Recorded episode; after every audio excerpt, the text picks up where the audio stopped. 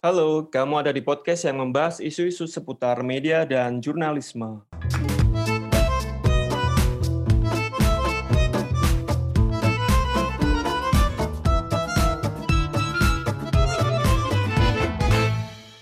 Ya, uh, di episode kali ini saya akan membahas tentang uh, inisiatif uh, media atau jurnalisme publik yang digagas uh, beberapa pekerja media ya. Inisiatif semacam ini saya kira menarik karena uh, tentu kalau teman-teman yang sering dengerin podcast ini sering mendengar saya banyak uh, mengeluh ya tentang kondisi jurnalisme hari ini ya, di mana banyak praktik jurnalistik yang dilakukan media-media arus utama itu pemberitaannya dangkal, clickbait, sensasional, partisan baik yang vulgar ataupun malu-malu sampai ya kira-kira kita bisa bilang hampir tiap hari kualitas uh, jurnalisme mainstream di Indonesia ini semakin uh, memburuk kayak gitu. Nah, dalam uh, konteks demokrasi tentu uh, kualitas informasi yang memburuk ini uh, berbahaya bagi bagi kita secara luas kayak gitu. Jadi uh, karena itu inisiatif-inisiatif untuk mencoba keluar dari kondisi tersebut dan juga uh, menawarkan satu alternatif baru dalam uh, melihat jurnalisme ini tentu menarik uh, untuk dilihat lebih jauh. Nah, uh, untuk membahas inisiatif uh, media publik ini, saya sudah uh, bersama Mbak Evi Mariani. Uh, halo Mbak Evi, apa kabar? Halo Wisnu, baik. Ya. Kamu gimana Wisnu? Sehat-sehat Mbak, ya masih. Yes. Uh, Ya, sehat dan waras yang penting ya. Iya ya Mbak. ya, oke. Okay. Uh, eh, Mbak Evi adalah uh, jurnalis yang uh, pernah lama bekerja di uh, Jakarta Post. Saya kira sempat sebentar juga di uh, The Conversation ya Mbak ya. Uh, iya, satu tahun ah. kurang dari setahun ya. Ah, nah uh, kali ini beserta uh, beberapa rekannya pekerja media, uh, Mbak Evi membuat inisiatif uh, jurnalisme publik yang uh, diberi nama Project Multatuli. Nah, di episode kali ini saya akan nanya-nanya lebih jauh ke Mbak Evi seputar uh, proyeknya sebenarnya apa sih tujuannya? Kenapa Mbak uh, Evi dan teman-temannya bikin proyek ini? Apa sih pentingnya inisiatif media publik dan hal-hal di sekitarnya? Saya kira itu Mbak kita bisa langsung mulai ya Mbak Evi ya. Uh, Oke, okay. uh, terima kasih lo Wisnu sudah uh. diundang dan juga bantu inilah ya menyebarkan uh, kabar lah gitu ya tentang inisiatif jurnalisme terbaru kami gitu kan. Saya sebenarnya nggak sendirian gitu ya dibantuin dibantuin banyak orang lah baik yang benar-benar bantu uh, lumayan full gitu ya maupun teman-teman yang sebenarnya uh, wartawan di media lain tapi karena tertarik dengan konsep media publik jadi penasehat gitu ya jadi hmm. penasehatnya kami gitu ya hmm. uh, salah satunya itu Ahmad Arif Kompas itu juga uh, dia uh, ini ya apa uh, sering ngobrol lah gitu ya teman ngobrol gitu. Terus uh, ada Fahri Salam Tirto Ide juga teman ngobrol Ari Hermawan sempat di amnesti dulu pas awal-awal uh, bikin terus sekarang di, dia di Jakarta Post uh, itu juga semua teman ngobrol ya. Ada ada banyak yang lain nih yang yang perempuan juga banyak gitu. Uh, gini, kenapa sih gitu teman-teman uh, duduk bersama gitu ya kami ya pekerja media gitu. Ya mungkin yang kamu katakan benar tadi ya uh, kualitasnya memburuk. Meskipun ya mungkin perlu ada riset untuk mengukur apakah memburuknya di sebelah mana misalnya gitu ya. Tapi memang kalau misalnya melihat tulisan-tulisan Remo TV dan aku juga kan follow kamu di Twitter, kamu sering apa nunjukin yang salah lah gitu ya di beberapa uh, pemberitaan ya aku setuju sih memang gitu. Ada problem memang yang uh, aku tengarai itu sebenarnya muaranya adalah gini percuma memaki-maki jurnalisnya kalau menurutku. Karena mereka ini kan juga kerja di dalam satu sistem yang memang mendorong mereka key, key performance indikatornya itu ya itu gitu kan klik gitu. Jadi ya kalau misalnya mau dilacak itu nge-call out atau bahkan ngedoxing wartawannya itu sebenarnya nggak ada gunanya loh gitu.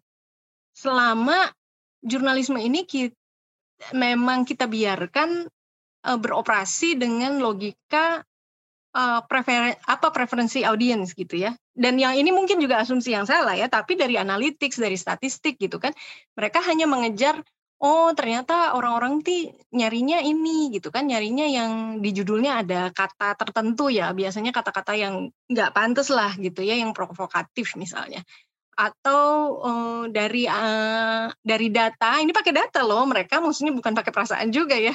Meskipun datanya ini mungkin bisa misleading ya mungkin aja ya.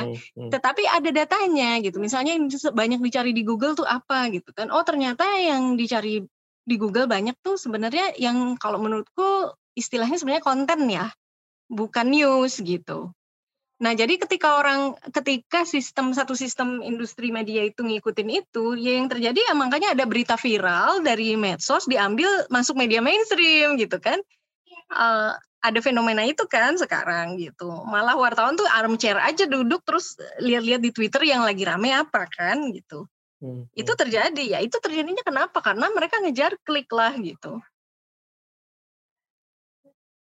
Hmm. Gitu sih, uh, salah satunya kenapa misalnya kami kalau ini ya, apa, memutuskan untuk, uh, harusnya ada model baru, ada satu media yang, uh, sustainability-nya, keberadaannya itu tidak ditentukan oleh, uh, page views yang klik ya, maksudnya klik-kliknya harus sedemikian banyak hmm. sehingga kuantitasnya di-push gitu ya, sehari harus ada 15 gitu, 100 dan ini kisah nyata ya, maksudnya beneran ada ada aku dengar ada misalnya investor mau masuk ke satu media gitu kan investor ini mintanya apa gitu? Bukan minta jurnalisme berkualitas tidak gitu. Hmm. venture kapitalisnya itu akan minta apa? Kamu bisa nggak bikin sehari 100 link gitu? Hmm. atau berapa gitu?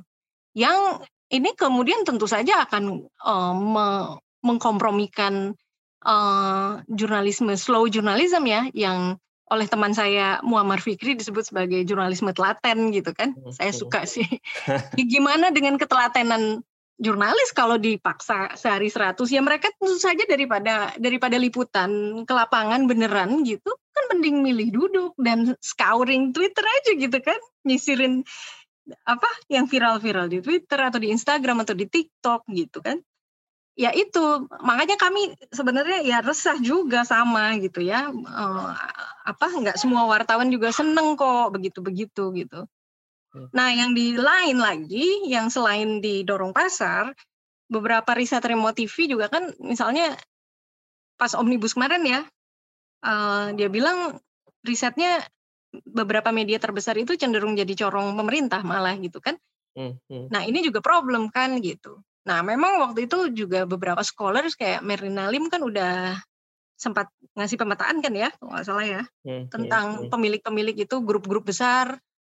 Ya memang pemiliknya ya bisa dibilang ya orang-orang yang sekarang kerap disebut sebagai oligarki itu ya, ya adalah uh, apa konglomerasi bagian dari apa uh, korporasi besar yang politically wired gitu ya, secara politis punya punya relasi yang cukup dekat lah gitu dengan penguasa dan kemudian uh, bekerja sama untuk mempertahankan wealth-nya gitu kan.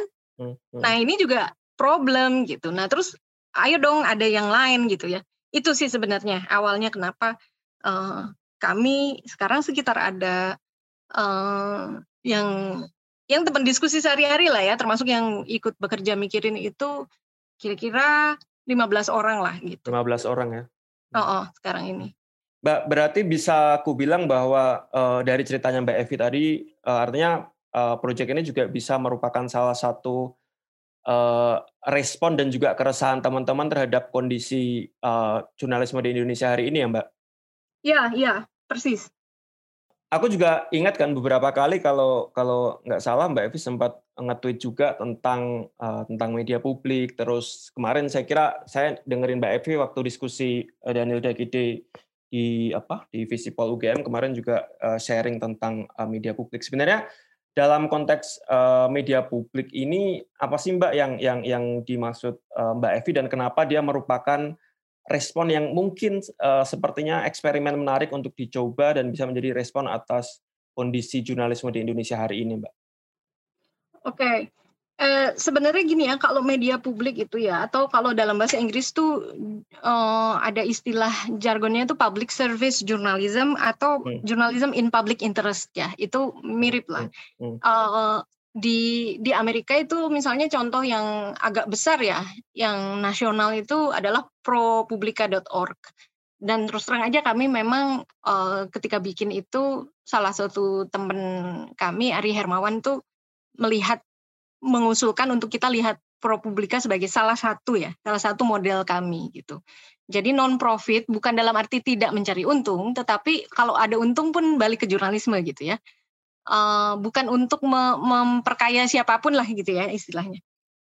Uh, nah sebenarnya nggak baru-baru amat dalam arti begini ya. Kalau dari beberapa literatur yang saya baca gitu ya, itu sebenarnya kalau wartawan sekarang ya, baik yang kerja di di di media yang katakanlah dimiliki pengusaha yang dekat dengan penguasa gitu ya, atau oligarki itu, atau misalnya media-media yang market driven yang di, di setir pasar, itu sebenarnya kalau ditanya mungkin saja mereka juga akan memaknai uh, profesi mereka sebagai uh, ini ya bukan semata-mata pegawai swasta gitu ya Hmm, hmm. Meskipun mungkin di KTP disebutnya pegawai swasta ya, kalau kalau bukan ngisinya bukan wartawan kan pegawai swasta toh gitu karena pegawai PT swasta gitu. Tapi eh, ada sense itu, ada sense pelayanan publik sebenarnya di di kalangan banyak wartawan dan mereka juga banyak teman-teman yang sepakat bahwa informasi itu kan sebenarnya public goods gitu ya. Uh, sehingga ada ada civic duty-nya lah gitu kan ketika kerja menjadi wartawan. Itu sebenarnya teman-teman wartawan banyak yang begitu. Dan jargon giving voice to the voiceless itu kan ya meskipun jargon tapi banyak teman-teman yang benar-benar menghayati itu. Tetapi apa yang membedakan Project Multatuli dengan wartawan-wartawan atau dengan media-media yang mendaku dirinya sebagai giving voice to the voiceless gitu ya. Kami mau melakukan yang lebih dari itu. Lebih dari sekadar mengklaim jargonnya. Yang mau kami lakukan itu adalah benar-benar memastikan kesetiaan kami pada publik. Caranya gimana? Bisnis modelnya harus benar. Benar dalam arti ya, ya kami bisa sungguh-sungguh independen. Jadi tidak disetir, ya balik lagi ya, nggak di setir market, juga nggak dikendalikan uh, oleh uh, pemilik yang misalnya nggak paham nggak paham fungsi pers gitu ya sebagai uh, satu entitas yang yang menjaga demokrasi, freedom of expression, holding power accountable itu kan ya, itu yang yang apa bisnis modelnya itu yang mau kami eh, kira-kira mungkin masih eksperimen ya karena sebenarnya begini bagaimana jurnalisme yang baik gitu ya yang yang setiap pada publik ini bisa uh, sustainable sih itu sebenarnya pertanyaan satu juta dolarnya global journalism gitu ya. Hmm, Semua hmm, orang hmm. sedang bertanya hal yang sama gitu kan. Setiap tahun misalnya Reuters ngeluarin ngeluarin apa laporan tentang bagaimana uh, me, apa bagaimana media-media bisa misalnya mem memperbanyak revenue dari pembacanya karena itu dianggap yang paling terbaik sebenarnya. Kalau kami dibayar oleh pembaca, artinya kan pembaca stakeholdernya kami. Gitu kan? Nah, artinya kan si pembaca ini yang yang holding us accountable, gitu kan? Pembaca ini siapa sih? Asumsinya ya kan publik gitu kan misalnya. Hmm, hmm. Nah, itu jalan terbaik tuh sebenarnya itu. Yang disebut sebagai reader revenue. Apa pendapatan yang datang dari pembaca. Persoalannya sebenarnya sejak dulu zaman koran pun itu kan sebenarnya uh, operasi jurnalisme itu dibiayainya bukan dari uh, langganan pembaca loh. Hmm, hmm. Jangan salah gitu loh. Kalau kita ingat zaman dulu itu, Kompas itu dulu pernah ada satu titik di mana sebenarnya kalau dia tidak narik uang langganan, itu operasionalnya itu udah ketutup sama uang iklan. Hmm. Hmm. Dulu zaman dulu iklan koran itu justru dianggap sebagai uh, ini ya jawaban atas independensi sebenarnya logikanya karena gini si si orang yang masang iklan itu kan sebenarnya beli space ya. Jadi transaksinya berhenti di dibeli ruang di koran itu. Hmm. Nah, ketika ada digital disruption kan jadi beda lagi urusannya gitu. agak agak-agak beda lah gitu uh, ini apa uh, logikanya jadi ya itu harus page views-nya banyak gitu untuk si pengiklan ini mau bayar sekian besar gitu satu website tuh dia harus uh, menunjukkan bahwa page views-nya tuh berapa-berapa yang lumayan gede gitu ya. Nah itu yang kemudian jadi formula yang dulu baik-baik aja gitu ya. Ketika ada digital disruption jadi persoalan. Nah di tengah ketimpangan uh, yang sangat uh, ketimpangan sosial dan ketimpangan ekonomi seluruh dunia ya termasuk di Indonesia gitu, ketika uh, wartawan atau media itu cuma ikut market, akhirnya dia mendukung status quo dan tidak berbuat apa-apa atas ketimpangannya gitu. Jadi buat uh, kami itu uh, penting media publik itu posisinya untuk uh, challenging status quo juga sebenarnya kalau menurutku ya. Jadi uh, sebenarnya disrupt kami ingin disruptif in a way. Di, di satu sisi itu kami ingin menjadi satu praktik jurnalisme yang mendisrupsi status quo yang adalah jurnalisme yang serving the elite melayani elit jurnalisme yang male centric jurnalisme yang urban centric juga. Apalagi Jakarta centric sebenarnya gitu ini jadi tugasnya gede sih sebenarnya ambisiku gede banget sih sebenarnya Wisnu. uh, uh. Oke, okay, makanya uh, didukung ya. Enggak, menarik Mbak. Nah, aku aku mencatat ada beberapa pertanyaan sebenarnya, tapi sebelum lebih jauh tadi ke ke bisnis model, aku pengen nanya, Mbak, kenapa sih sebenarnya namanya Multatuli, Mbak? Ah, ya. Ya, sebenarnya sih gini ya, kami tuh ya inilah beberapa orang ya waktu itu belum 15 orang, cuma hmm. beberapa orang gitu. Hmm. Namanya apa ya gitu. Yang nama-nama yang kami suka tuh udah diambil-ambilin gitu kan yang satu kata yang pas lah gitu kan uh, susah bener nyari nama itu Wisnu bener deh uh, terus akhirnya kami kayak ada ada ada juga satu yang jadi sat, salah satu inspirasi itu kan uh, Marshall Project namanya di Amerika uh, dia untuk ini ya apa judicial system kan. Jadi memang spesifik niche gitu ya niche banget. Akhirnya ya udahlah gitu kan siapa? gitu. Uh, siapa sebenarnya? Apa Ruhana aja ya Ruhana? gitu kan. Tapi terus gitu aku merasanya kalau ruhana.id kok jadi kayak ini kayak pacarnya tirto.id Oke. okay, ya okay. bercandanya kami lah ya tapi ya ini setelah melalui percakapan yang panjang udahlah multatuli gitu kan multatuli itu kan uh, pen name dari uh, Thomas Dekker ya Edward Notzeker hmm, hmm. yang menulis Max Havelaar yang oleh Pramudia disebut sebagai buku yang membunuh kolonialisme gitu kan. Nah, oh ngeri banget nih kolonialisme gitu. Bukannya kita udah merdeka? Hmm, uh, iya, oke, okay, kita sudah merdeka. Tetapi ketidakadilan, ketimpangan yang terjadi di masa kolonial itu atau dalam bahasa yang mungkin ngeri-ngeri dan ala-ala aktivis itu adalah penindasan gitu ya orang yang tertindas. Hmm, hmm, hmm. Aku lihat masih terjadi gitu sekarang.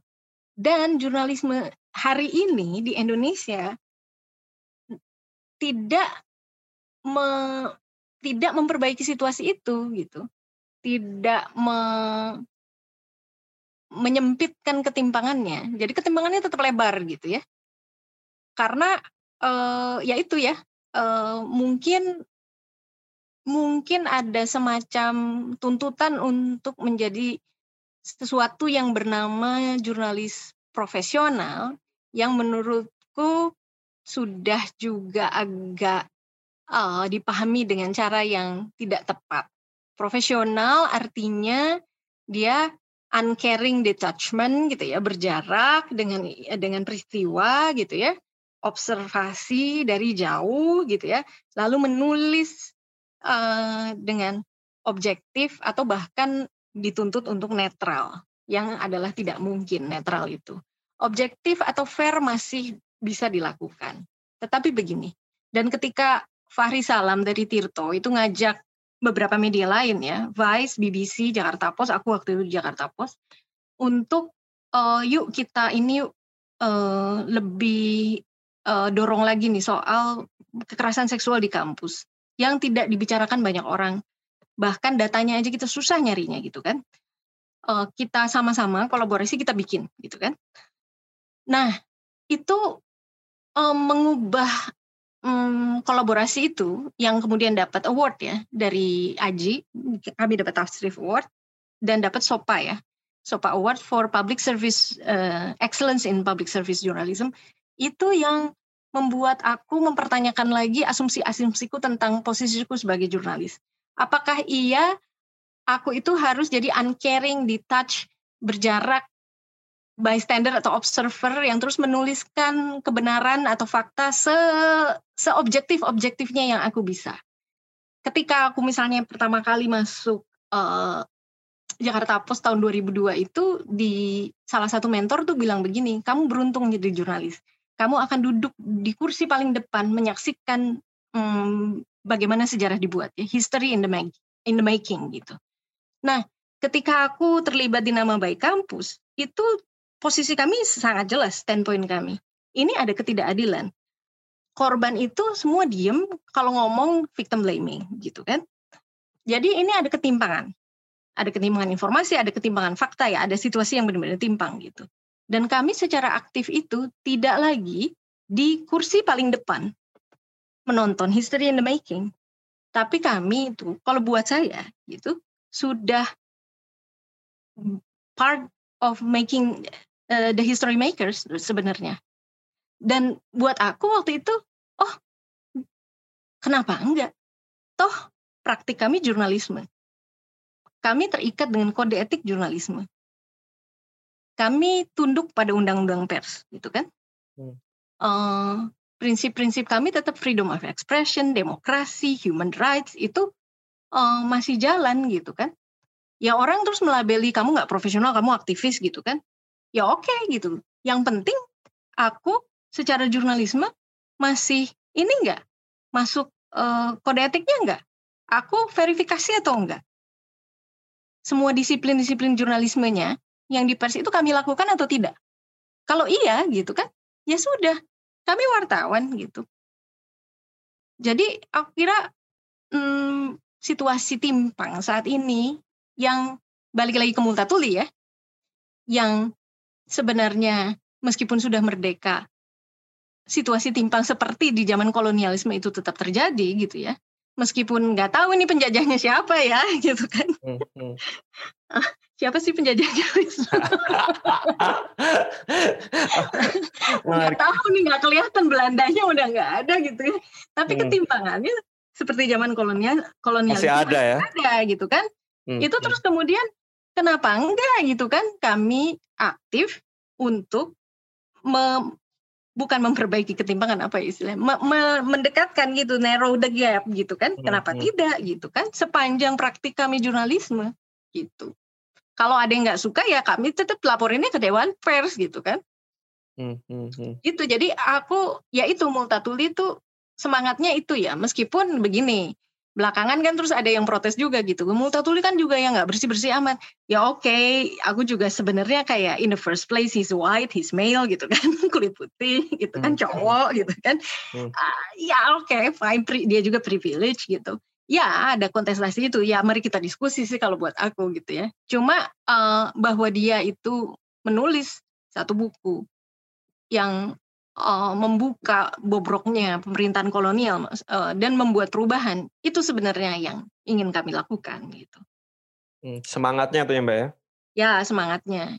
Mbak, tentang tadi kan Mbak uh, Evi sempat menyinggung tentang uh, apa uh, inisiatif kolaborasi ini ya untuk pemberitaan kekerasan seksual kemarin ya, yang saya kira menarik sebenarnya dan itu sebenarnya aku membaca dalam konteks uh, kolaborasi di industri media di Indonesia beberapa tahun belakangan ini perkembangannya pesat sekali Mbak kolaborasi ini itu. Dan apa namanya kita ketemu satu situasi di mana uh, apa orang-orang pekerja di media yang sebelumnya melihat media, apa berita itu sebagai sesuatu yang eksklusif sekarang itu mau berbagi itu mbak dengan dengan kolaborasi. Nah, aku pengen nanya sebenarnya soal soal kolaborasi ini lebih jauh. Sebenarnya eh, termasuk dari decknya yang kemarin mbak Evi sampaikan kan ada ada kata kunci tentang kolaborasi. Nah, sebenarnya bagaimana sih eh, eh, mbak Evi juga teman-teman di di Project Multatul ini memaknai uh, kolaborasi dalam uh, jurnalisme dan nanti apa yang akan di, di, dibayangkan dikerjakan gitu dalam konteks kolaborasi karena tadi Mbak Mbak Evi juga menyebut uh, ProPublica ya sebagai model dan kukira ProPublica ini termasuk yang cukup masif ya kerja-kerja kolaborasinya nggak cuma melibatkan wartawan tetapi juga banyak elemen masyarakat sipil yang lain gitu. Nah kalau dari Mbak Evi juga nanti proyek Multatuli gimana Mbak melihat kolaborasi ini Mbak? Ya ini memang makanya aku bilang ya aku tuh ambisi gitu ambisiku gede banget sebenarnya di sini makanya kalau misalnya Evi kamu lagi uh, bikin media baru ya enggak aku bilang ini aku lagi bikin inisiatif jurnalisme baru karena aku nggak sedang hanya bikin website gitu yang diisiin berita ya. Hmm, hmm. Ya aku bener-bener pengen challenge status quo termasuk dengan kolaborasinya itu nggak sekadar, nggak sekadar hanya antar media. Tetapi ya pelajaran dari nama baik kampus terus kemudian dilanjut ke nama baik gereja dan sebenarnya Jakarta Post juga sebenarnya ikut Indonesia League tapi agak-agak di pinggiran lah ya agak-agak agak-agak karena orangnya sedikit ya dari dulu hmm. sedikit nggak terlalu banyak jadi mau masuk ini ya tapi adalah apa aku memperhatikan gitu ya di dinamikanya gitu dinamika kolaborasinya ya dan iya sebenarnya uh, kolaborasi itu ini kalau di di antar media ya itu menarik karena dia bisa lebih berdampak ketika isunya gede. Uh, isu besar yang sistematik korupsi gitu ya kalau Indonesia Leaks ya kekerasan hmm, seksual hmm, itu. Hmm. itu lebih menguntungkan kolaborasi satu berbagi resource jadi lebih irit lah gitu ya. Dengan kolaborasi kita bisa coveragenya itu bisa besar. Jadi uh, bisa beberapa kota misalnya kalau cuma sendirian tuh misalnya kalau nama baik kampus cuma dikerjakan sama uh, Tirto mungkin dia bisa cover dua kota gitu ya hmm, hmm. karena kolaborasi dia bisa empat bahkan lebih gitu ya Uh, terus uh, jaringan ininya juga kan, jaringan impact-nya ya. Maksudnya yang nge-share kan isu yang sama gitu ya, banyak gitu. Indonesia Leaks juga sama kayak gitu. Dan yang hal lain selain berbagi resource, which is kind of like obvious ya, berbagi risiko sebenarnya. Hmm. Apalagi ketika kita menulis hal-hal yang uh, ngeganggu yang berkuasa lah gitu kan nggak seneng kan mereka di kekuasaannya diganggu. Hmm. Nah itu risiko tuh dibagi gitu jadinya. Nggak apa, nggak cuman sendirian yang menghadapi. Dua hal besar itu sih yang aku lihat di kolaborasi ya. Ya meskipun menurutku ya nggak semua hal juga bisa dikolaborasi ini ya saya kira aku kira ya mungkin tetaplah di beberapa hal harus kompetisi juga ya biar biar biar seru aja gitu kan.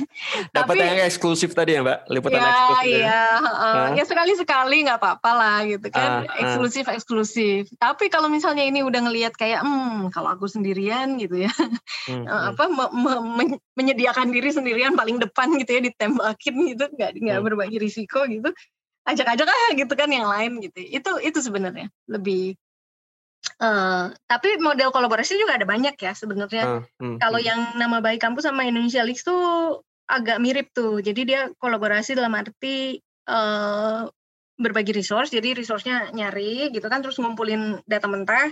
Terus udah gitu wartawan tuh uh, dengan da memakai data mentah yang sama, hmm. menulis dengan gaya masing-masing gitu. Hmm, hmm, hmm. Jadi memang masih pengen mempertahankan gayanya masing-masing gitu ya. Maksudnya nggak mau gitu kalau uh, artikelnya tuh persis plek sama gitu meskipun data mentahnya sama jadi akhirnya memang agak mirip-mirip sih ketika keluar sebenarnya gitu uh, itu itu satu model ya ada model sebenarnya ada model-model yang lain sih aku kira yang uh, kami di Project Tulis sih kita mau lebih eksperimental lah ya maksudnya lebih lebih terbuka lebih ngeliat-liat uh, apa model-model lain termasuk kolaborasinya sebenarnya Makanya aku tadi minta bantuin dong. Hmm.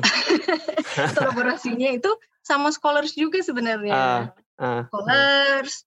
dengan komunitas itu uh, lebih impactful soalnya kalau menurutku ya. Kalau kami sendirian gitu ya, maunya eksklusif gitu. Terus uh, makanya kami juga misalnya pilihnya nggak paywall kami. Kami nggak kami tidak membangun paywall meskipun kami mencari uh, uang dari pembaca, berharap lah ya, berharap uh, pembaca mendukung dan dan uh, bersedia ya pakai uang, share, membayar atau apa pun ya bantuannya bisa apa aja sih sebenarnya.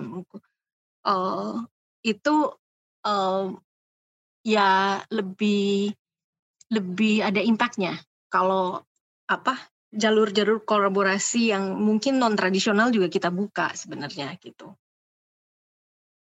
Itu hmm. Wisnu. Hmm, hmm.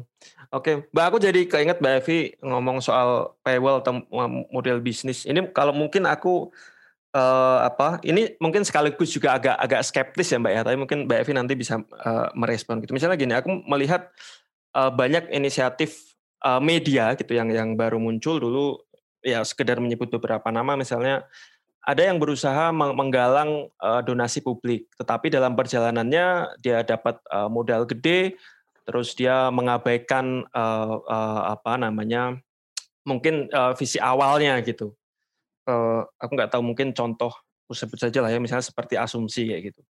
Nah, uh, tapi sebenarnya dalam konteks uh, multatool ini Mbak, uh, dalam konteks model bisnis dan juga paywall, apa kira-kira yang uh, menurut uh, Mbak Evi? Ini kan kira-kira contohnya saya sebagai calon pembaca itu ya Mbak ya. Apa sih yang bisa Mbak Evi yakinkan ke ke publik kayak gitu? Bahwa ya ini inisiatif yang memang uh, ya tadi public service journalism gitu. Kami ingin uh, kerja bareng kayak gitu dan uh, makanya tidak ada paywall tapi ada mungkin semacam donasi dan dan grant saya kira ya tapi apa sih Mbak yang yang kira-kira akan membuat orang itu bisa percaya untuk mau membaca dan ikut berinvestasi di di di proyek ini, Mbak? Itu pertanyaan besarku juga. Kami mau riset sih sebenarnya. Uh-huh. Kami mau mau mau riset supaya tahu ya eh, kesiapan pembaca Indonesia untuk mendukung inisiatif kayak gini. Hmm, kesiapan minat gitu ya. Atau kalau misalnya dia ya oke okay lah aku mau tapi kamu terus bisa ngapain gitu kan hmm, hmm, hmm. Uh, bisa bisa karena orang kan mau ngasih duit kalau ada harus tangible sebenarnya ininya apa uh, harus ada konkret lah gitu kan nggak cuman kayak secara moral aja gitu kan. Secara moral pokoknya kamu baik gitu kalau ngasih ke aku. Ya kan tetap orang berharap ini dong berharap ada yang konkret lah dari kami gitu kan. Ya itu memang harus ditanya gitu kan. Misalnya uh, kami mau riset ya sampai sampai nanya ke misalnya kesediaannya kemampuannya bayarnya seberapa gitu kan. Uh, kalau bayar segini uh, terus kami kasih uh, misalnya akses ke editorial meetings gitu ya misalnya itu berharga nggak sih gitu kalau merchandise aja sih iya tapi kan merchandise ya masa mau jual-jualan merchandise terus-terusan ya enggak iya enggak apa-apa maksudnya aku sih ah. seneng-seneng aja ya kalau merchandise-nya laku cuma hmm. kan uh, orang juga mungkin kan misalnya udah beli kaos udah beli mug gitu dari kami gitu ya terus mau beli empat atau berapa kan susah apa mau beli setiap tahun lama satu gitu kan iya kan masa hmm. Tahun sekali beli apa gimana harus ada lah gitu kan sesuatu yang bisa kami tawarkan. Nah itu yang mau kami tanyakan sebenarnya. Makanya sebenarnya kalau teman-teman dari scholars ada riset yang bisa bantu kami oh welcome banget gitu ya. Karena kami juga kepengen tahu nih gitu kan literasi medianya uh, orang Indonesia ini se seberapa gede sih literasinya? Atau misalnya udah puas-puas aja dengan dikasih konten yang receh-receh itu gitu ya. Udah seneng udahlah nggak perlu gitu kan. Aku bangun pagi masa terus aku minta kayak apa sih? Aku pengen baca uh, tentang masyarakat yang terpinggirkan nih kurang nih di gitu di media. Aku bangun pagi dan aku butuh itu. Kan nggak ada orang yang kayak gitu kan. Hmm, hmm, hmm. orang bangun pagi butuhnya berita apa gitu kan? Ya cara bikin akuarium sendiri gitu kan misalnya yang kayak gitu-gitu kan kalau misalnya ditanya gitu kan. Nah kami memang makanya mau riset lebih dalam ya uh, tentang literasi medianya itu. Nah soal seberapa jauh sih kami bisa iniin janji gitu ya. Memang kemudian gini aku nggak tahu apa yang terjadi dengan asumsi sebenarnya. Hmm. Apakah iya hmm, dukungan yang besar itu benar-benar tidak bisa dimonetisasi lebih jauh oleh mereka ya? Apakah tidak lagi bisa di-maintain? Atau enggak ini aja gitu kan nggak mau maintain itu aja gitu kan karena udah ada sumber lain kali gitu ya nggak tahu juga ya aku hmm. nggak nggak paham lah hmm. uh, nah sebenarnya pengalaman dengan asumsi itu kan menunjukkan bahwa ada loh gitu kan. Sebagian kecil mungkin ya orang yang ketika melihat jurnalismenya ini beda gitu ya, eh, mau mendukung kan sebenarnya itu kan good newsnya ya. Ya ya. Mm. Uh, good newsnya kan itu berarti kalau kalau dari aku perspektifku, oh berarti bisa dong gitu kan. Ada orang yang mau dong gitu kan. Cuma ya ini orangnya udah dikecewain nih gitu kan. Nanti ada lagi yang baru gitu kan ngejanji-janjiin gitu. Mm. Ya kalau aku sih uh, ini ya apa? Uh, kami itu mau ini, mau secara aktif juga. Yang yang membuat beda kami mau membuat kami diri kami sendiri beda dari yang lain adalah satu dengan bisnis model, kedua kami pengen ada metode-metode di mana um, pembaca yang mendukung itu terlibat lebih jauh. Jadi nggak berjarak, nggak terlalu berjarak lah gitu ya. Misalnya di media sosialnya kami ingin lebih banyak bercakap-cakap, kami mau aktif bertanya.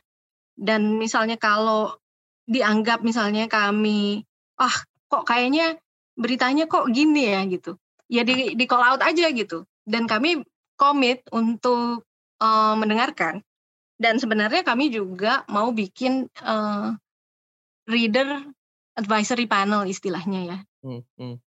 Uh, yang bisa ikut dalam editorial meeting kami secara reguler ya meskipun mungkin nggak tiap hari misalnya yeah. Ya. uh, tapi uh, bisa lah nanti kesepakatan gitu ya isinya mungkin 6 sampai 8 orang. Ini juga sama ini sebenarnya niru uh, kalau nggak salah Pro Publika juga ya. Hmm. Uh, ya, itu. Jadi uh, itu upaya kami untuk berusaha untuk lebih mendengarkan, tidak lagi menjadi sekumpulan wartawan elit yang punya power tapi terus enak-enaknya gitu ya dengan powernya gitu dan nggak accountable gitu. Kami mau lebih accountable dan kami ya eh, sebutlah kami work in progress sebenarnya gitu. Artinya pemikiran teman-teman semua kami terbuka gitu ya. Cara-cara apa sih yang paling terbaik misalnya untuk ngedengerin gitu ya? Atau kalau misalnya kami udah mulai kelihatan payah dan ini ya ludahin aja gitu. Kalau istilahnya gitu ya. apa? Ya ya apa? Dimaki aja gitu kan nggak hmm. masalah gitu kan karena pembaca itu harus benar-benar jadi stakeholders gitu hmm. Hmm. membernya ya tinggal tinggal membernya berhentiin aja gitu kan kalau misalnya membernya berhentiin ini kan kami juga mikir gitu hmm. untuk apa nggak macam-macam gitu kan hmm. Mbak, kalau dari sisi isu Mbak, aku aku masuk ke tadi kan soal pembaca yang sebenarnya bisa terlibat uh, lebih jauh ya kan kalau kita melihat ada banyak praktik uh, jurnalistik di uh, saya kira di banyak negara ya, aku kira misalnya ada pembaca yang uh, langsung memberikan ide tema liputan dan itu bisa kemudian dikerjakan oleh media yang bersangkutan gitu. Nah, sebenarnya dalam dalam konteks uh, proyeknya Mbak Evi dan teman-teman ini dalam konteks isu, isu seperti apa sih Mbak yang nanti akan uh, uh, diprioritaskan begitu ya? Maksudnya apakah akan sama saja dengan media-media online yang lain yang basisnya adalah tren yang yang sedang hangat kayak gitu. Tapi kalau kalau uh, proyeknya Mbak Evi ini akan seperti apa? Karena kalau aku ngelihat misalnya baca di uh, decknya kemarin kan salah satu fokusnya mungkin berita-berita ke underreported people dan juga nggak bias uh, Jakarta sentris ya Mbak ya. Nah itu bisa bisa ini nggak Mbak dieksplor lebih jauh nggak Mbak?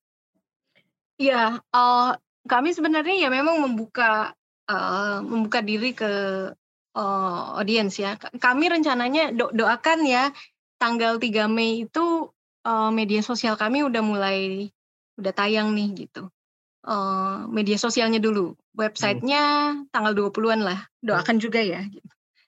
Uh, nanti sebenarnya kami memang pengen tanya gitu ya. Uh, jurnalis apa industri media hari ini tuh sebenarnya uh, sudah adil belum sih gitu? Apakah ada ada yang belum diliput? Kalau ada, kalau iya ada yang belum diliput apa gitu ya? Kami akan bertanya juga bisa aja kami bertanya ke jaringan sebenarnya jaringan yang masyarakat sipil yang yang organisasi-organisasi yang ini ya yang uh, katakanlah organisasi masyarakat yang terpinggirkan lah gitu ya uh, itu ingin ingin kami lakukan gitu ya. Tapi kalau untuk yang sekarang ini memang uh, untuk awal-awal ya, karena kami belum nanya gitu ya, tapi kami udah mulai produksi itu yang sedang kami kerjakan itu masyarakat adat dan lingkungan. Dan ada satu yang sedang kami siapkan buat launching itu uh, ini apa penggusuran ya, uh, yang Kampung Bayam di Jakarta Utara. Nah berikutnya apa itu ya memang underreported ya. Underreported itu kan sebenarnya luas juga ya. Hmm. Bisa macam-macam lah. Bisa korban yang kehilangan tanahnya karena sengketa dengan perusahaan gitu ya di daerah-daerah gitu ya di luar Jawa lagi banyak kan sekarang. Bisa korban kekerasan seksual bisa komunitas minoritas.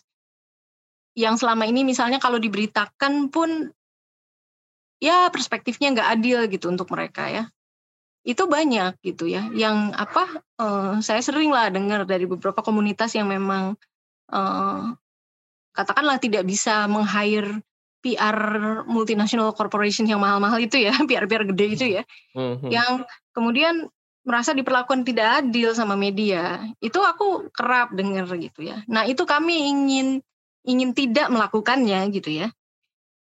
Uh, nah topiknya itu sebenarnya memang uh, kalau ya jelas kami ingin nanya ya, tapi sejauh ini sih kalau dari obrolan kami aja nih ya, obrolan kami diskusi-diskusi itu, hmm. Hmm, yang urgent ya, yang urgent itu ketimpangan sosial ekonomi ya, itu urgent.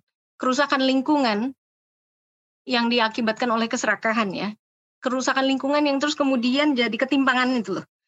Itu uh, juga urgent. Terus uh, digital rights itu juga urgent. Uh, sex and gender itu aku rasa juga urgent. Dan ini ya, police reform. Reformasi polisi. Hmm, hmm, hmm. Gitu. Hmm. tapi ya ter, kami terbuka banget. Kalau menurut kamu apa, Wisnu? Punya ini nggak?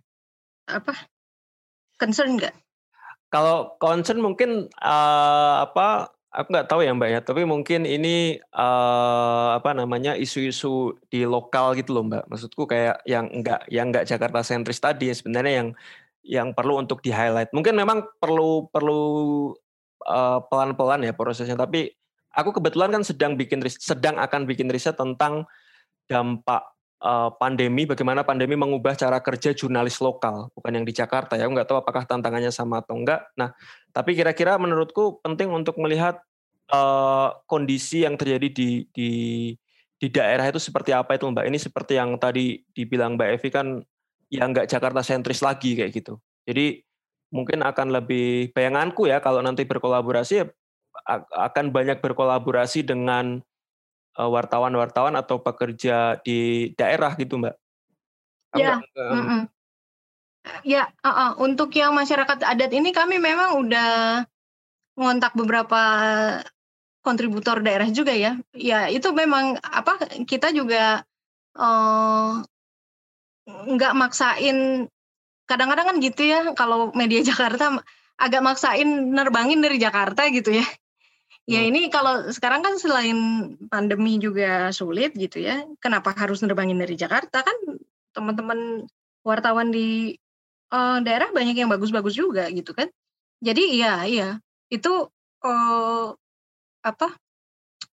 Memang jadi perhatian kami dan ya model kolaborasinya yang termasuk dengan uh, wartawan lokal gitu. Nah dan kami juga ini kami ini Creative Commons maunya.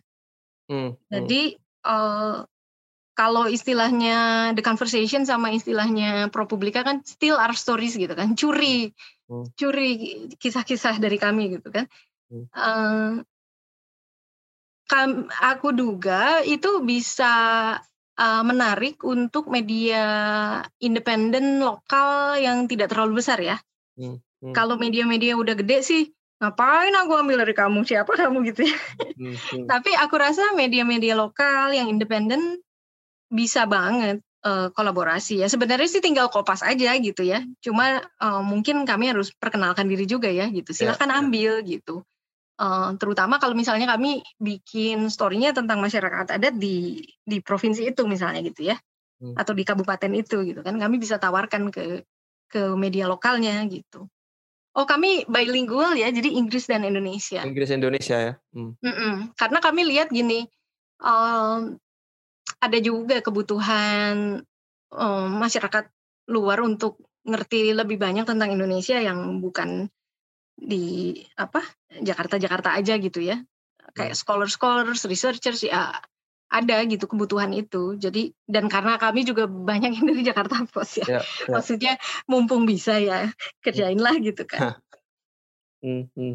Nah, Mbak aku aku teringat tadi Mbak Evi di di awal sempat uh, menyinggung tentang kalau uh, ya berita itu nggak mungkin netral kayak gitu ya. Nah ini kaitannya dengan isu-isu yang tadi Mbak Evi sampaikan ya bahwa uh, Project Mbak Evi dan teman-teman akan uh, apa, banyak membahas isu-isu sosial, isu-isu ekonomi, isu-isu ketimpangan. Nah, sebenarnya menurutku kan uh, yang penting juga dari ketika mengangkat isu-isu itu kan perspektif ya, Mbak ya.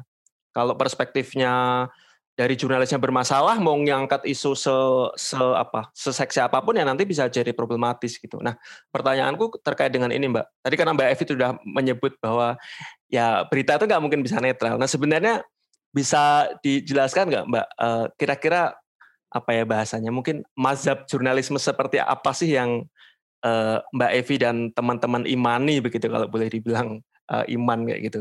Karena menurutku menarik Mbak, karena kalau ngelihat banyak pendapat dari apa teman-teman yang bekerja jadi wartawan di media mainstream ya bilang bahwa ya ya berita itu netral harus cover both sides dan seterusnya kayak gitu. Sementara menurutku ya ya enggak cover both sides nggak bisa jadi alasan untuk mengabaikan kondisi uh, realnya kayak gimana gitu. Kalau dari dari sisi Mbak Evi kayak gimana Mbak melihat itu Mbak? Ya ini juga apa uh, satu hal yang uh, masuknya menurutku sih ada ranah etisnya juga ya masuk ke ranah etis dan uh, apalagi kalau misalnya kami mendeklarasikan diri kami mau melayani komunitas yang dipinggirkan itu ada ada seribu satu pertanyaan etis kemudian yang mengikuti hmm. Hmm. Uh, deklarasi itu ya hmm. yang kami harus sangat hati-hati gitu menurut menurutku ya hmm. uh, karena bias kami sebagai kelas menengah yang lebih privilege gitu ya um, ya meskipun tidak semua dari kami ya uh, ya eh, salah satu editornya itu kan Mawa Kersna ya dulu dari Tirto terus ada Margaret Aritona ada Virya Singgi itu ya kami juga bukan anak konglomerat sih gitu ya. Hmm. Tetapi misalnya kalau kita ngomong komunitas terpinggirkan masyarakat adat, terus eh, rakyat miskin kota misalnya, kami kan agak lebih privilege kan hmm. Hmm. posisinya.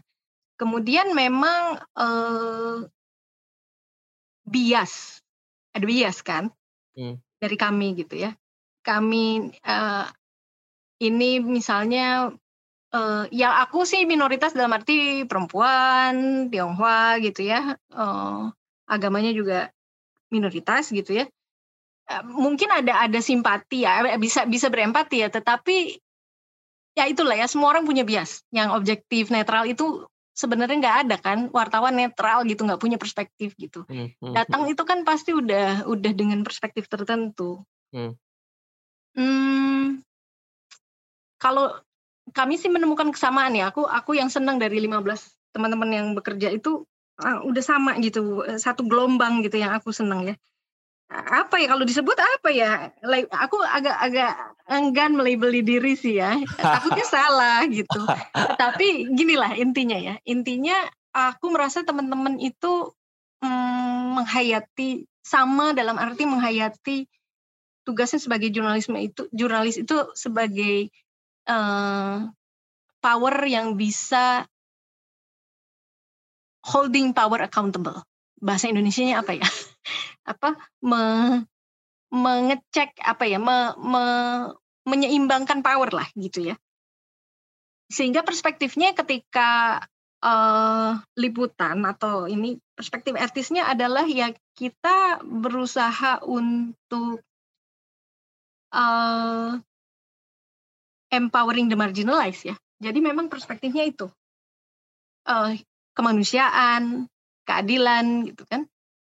Uh, teman-teman aku kira sama perspektifnya soal human rights misalnya ya. Uh, anti korupsi jelas gitu kan. Dan bahwa oligarki ini harus dicegah untuk jangan sampai uh, nggak kira-kira merajalela gitu ya. Itu itu sama kami gitu apa itu namanya? Gak ada namanya, Mbak. Tapi prinsipnya kira-kira begitu ya, Mbak Evi. Ya? Kira-kira begitu ya. Uh, apa? Uh, ya itu kira-kira ya. Apa? Kami percaya kekuasaan itu harus terus di ini ya, terus di sebenarnya bukan cuma ngeritik-ngeritik doang, tetapi ya di diseimbangkan lah, jangan sampai dia terlalu besar hmm. sehingga udah jadi kayak raja gitu ya, terus demokrasi ditinggalkan gitu kan. Hmm. Nggak ada kebebasan pers lagi misalnya, nggak ada kebebasan berekspresi. Itu sebenarnya yang oh, sama-sama um, dalam percakapan sehari-harinya kami di di grup ya ketika koordinasi, diskusi gitu atau sekadar ngobrol atau gibah itu uh, aku merasa oh we're we're a good team dalam arti itu. Dalam arti satu frekuensi uh, itu ya, Mbak ya. Satu frekuensi dalam hal itu. Hmm, hmm. Ya, menurutku menarik Mbak karena ya tadi ya kayak aku bilang ketika aku ngobrol dengan dengan banyak teman sebenarnya punya perspektif bagus tapi mungkin karena ada dalam satu sistem di industri media yang tidak memungkinkan mereka bergerak dengan leluasa itu loh Mbak. Sehingga pandangan-pandangan perspektif personal itu uh, dilibas oleh uh, apa? ya tempat di mana mereka bekerja kayak gitu. Tapi artinya kalau uh, Mbak Evi tadi cerita dengan konteks uh, apa di multatuli artinya setidaknya dari perspektif itu akan menawarkan satu yang berbeda gitu loh mbak. Oh syukurlah kalau menurut kamu begitu. Setidaknya yang kutangkap ya mbak ya. Kan setidaknya dari dari dari obrolan dulu. Cuma nanti kan perlu di, di, dibuktikan dari teks-teksnya gitu mbak. Ya, ya kami perlu membuktikan nggak hanya dari teks ya. Aku kira uh, dari uh, dari praktik-praktik yang lain ya. Yeah, bagaimana yeah. kami uh, transparan, misalnya bagaimana hmm. kami secara aktif bercakap-cakap dengan uh, pembaca, bertanya atau tidak misalnya kan, sejauh mana kami membuka diri di dikritik misalnya. Itu iya, tentu saja gitu kan. Hmm. Itu harus harus teman-teman uh, jagain. Tetapi selain itu ya didukung dong, jadi members dong. Karena gini, kalau misalnya nggak ada dukungan yeah. dari teman-teman yang punya satu frekuensinya sama lah gitu uh. ya, punya kegelisahan yang sama gitu ya kami nanti jatuhnya ke sana lagi kan gitu. Hmm, hmm, hmm. Ya, berhasilnya kami atau tidak ini anggaplah ini satu eksperimen besar gitu ya yang aku ajak teman-teman bersama-sama gitu kan hmm. Eh, gagal tidaknya kami ini mungkin saja sepenuhnya salah kami gitu kan tetapi kalau kami nggak didukung juga ya ya uh, se sebatas-batasnya apa gitu ya mungkin kami ya berhenti aja jadi wartawan gitu kan terus aku dagang beras aja di pasar Tapi aku sebenarnya optimis ya Mbak dalam dalam arti bahwa kan sebenarnya kalau kita ngomongin bisnis media itu kan dia sebenarnya bisnis trust ya, kepercayaan publik gitu. Jadi maksudku kalau orang percaya eh, mula-mula orang mau percaya dulu baru dia mau berinvestasi gitu. Karena makanya tadi aku bilang kan kalau selama ini aku agak skeptis karena berkali-kali sudah berusaha percaya tapi berkali-kali kepercayaan itu kayak dijatuhkan gitu loh mbak. Nah aku aku berharap justru nanti uh, uh, proyek Multatuli ini bisa melampaui ekspektasi itu gitu. Ya tapi kan sebenarnya kami juga kalau bisa dibilang ya bukan satu-satunya yang independen yang bisa dipercaya ya, juga ya, kan. Betul, ada betul. ada banyak teman-teman yang mengagumkan lah ya. Hmm, hmm Remo hmm, TV misalnya. Kamu juga pernah di Remo TV hmm, kan? Hmm. Uh, Magdalene gitu ya, Konde, terus uh, yang independen ya. Aku hanya menyebut yang independen. Ada yang bagus-bagus yang ya, bukan ya, ya. independen tidak aku sebut lah ya. Ya, ya. Hmm. Uh, tapi kan ya mereka juga struggling gitu kan. Ya. Makanya aku juga sebenarnya ya kalau kamu bilang aku skeptis ya aku juga skeptis sebenarnya. Cuma ya kalau nggak dijalanin gitu kan ya, ya udah ya. kita nggak maju-maju nih gitu kan. Ya. Makanya ya udah aku menyediakan diri nih gitu kan. Aku mengundurkan diri gitu kan, tidak bergaji gitu ya. Panik sedikit gitu kan. Uh, tapi ya itu, aku sih sebenarnya punya keyakinan sebenarnya. Uh, literasi medianya teman-teman, niat baiknya teman-teman itu ada gitu kan. Tinggal gimana sih kami ininya aja ngelolanya gitu ya. Uh, hmm. Ya uh, ya ini misteri misteri misteri Tuhan gitu ya mungkin ya. Karena kayak misalnya remote TV itu bagus menurutku. Tapi kok ya. nggak nggak kaya raya juga gitu. Ya ya. Dikutuk buat gak kaya kayaknya mbak. Iya enggak kita sama-sama lah. Aku aku sih nah aku sih sebenarnya juga terbuka untuk uh, aku udah sempat ngobrol juga sama beberapa kali gitu ngobrol-ngobrol sama Roy gitu kan. Hmm, hmm. ya lah media-media independen yang kecil-kecil ini lah kita bareng-bareng gitu nyari sama-sama lah gitu kan. Uh, bikin sesuatu lah gitu mungkin bisa gitu kan ya tapi aku juga kayak ah, aku udah kebanyakan ambisi nih gitu kan hmm. udah nggak fokus jangan-jangan gitu hmm. nah, tapi ini harus dicari bareng-bareng yang hmm. jelas hmm. Hmm. Hmm. Hmm. oke okay. oke mbak uh, pertanyaan terakhir ya mbak karena kita udah hampir satu jam ternyata Oke. Okay. Nanti soalnya lebih dari satu jam uh, biasanya nggak ada pendengarnya. kalau dari statistik kayak gitu. Oke, okay. Mbak kalau uh, yang terakhir aku pengen ini dong Mbak tahu enggak uh, eh, apa uh, nanya tentang apa sih uh, kalau bisa dibilang nggak tahu ya bukan program kerja ya biasanya sangat organisasi sekali tapi rencana kerja teman-teman uh, Project Multatuli baik di di jangka pendek yang paling dekat ini sampai ke uh, jangka menengahnya kayak gimana Mbak rencananya? Oke, okay, ya seperti yang aku bilang sih, pertama kami mau uh, ini ya uh, masyarakat adat itu kan memang komunitas masyarakat yang selama ini sering uh, akibat ini juga ya, akibat propaganda orde lama orde baru juga ya. Bagaimana masyarakat adat itu misalnya dibilang apa masyarakat terasing gitu kan, harus dibikin modern gitu, di apa dari hutan dirumahkan sampai ada program-program kayak gitu kan uh, sampai akhirnya tanah mereka hilang gitu kan. Ada ada kasus-kasus kayak gitu kan. Terus misalnya mereka punya keberagaman pangan jadi nasi semua misalnya jadi beras semua.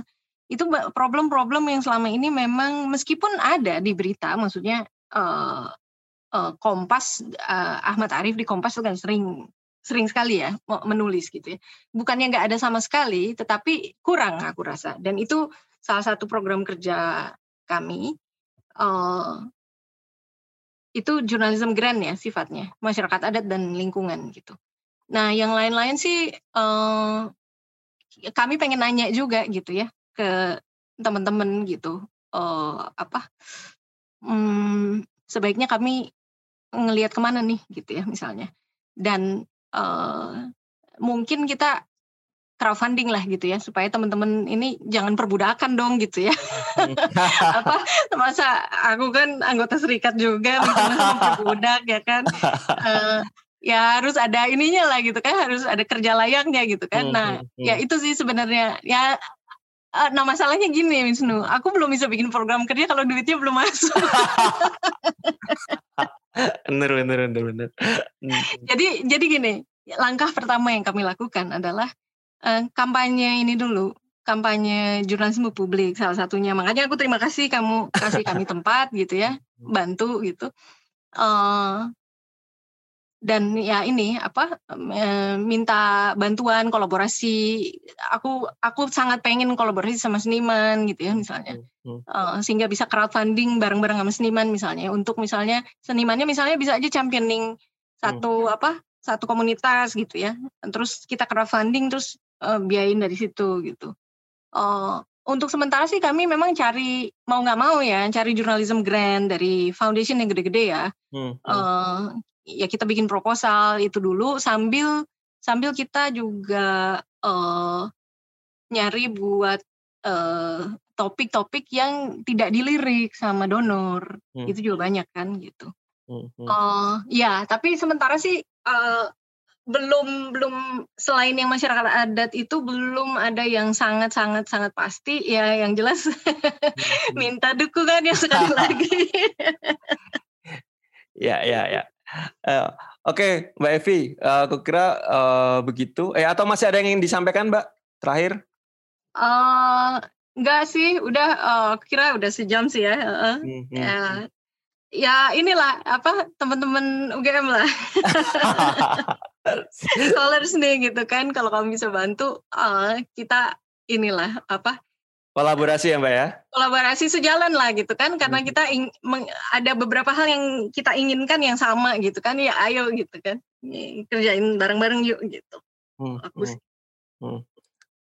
Oke, uh, aku kira begitu. Terima kasih banyak sekali Mbak Evi yang sudah sharing tentang uh, apa inisiatif jurnalisme terbarunya. Tentu, aku kira teman-teman yang dengeran uh, podcast ini, uh, kira nanti apa tertarik untuk terlibat lah, karena sebenarnya di episode-episode sebelumnya juga aku banyak cerita tentang apa tadi yang di share Mbak Evi di depan ya, bahwa ya kita butuh sesuatu nih bareng-bareng untuk apa namanya agar lanskap Eh, media kita di Indonesia ada ada yang baru gitu lah, ada yang alternatif gitu.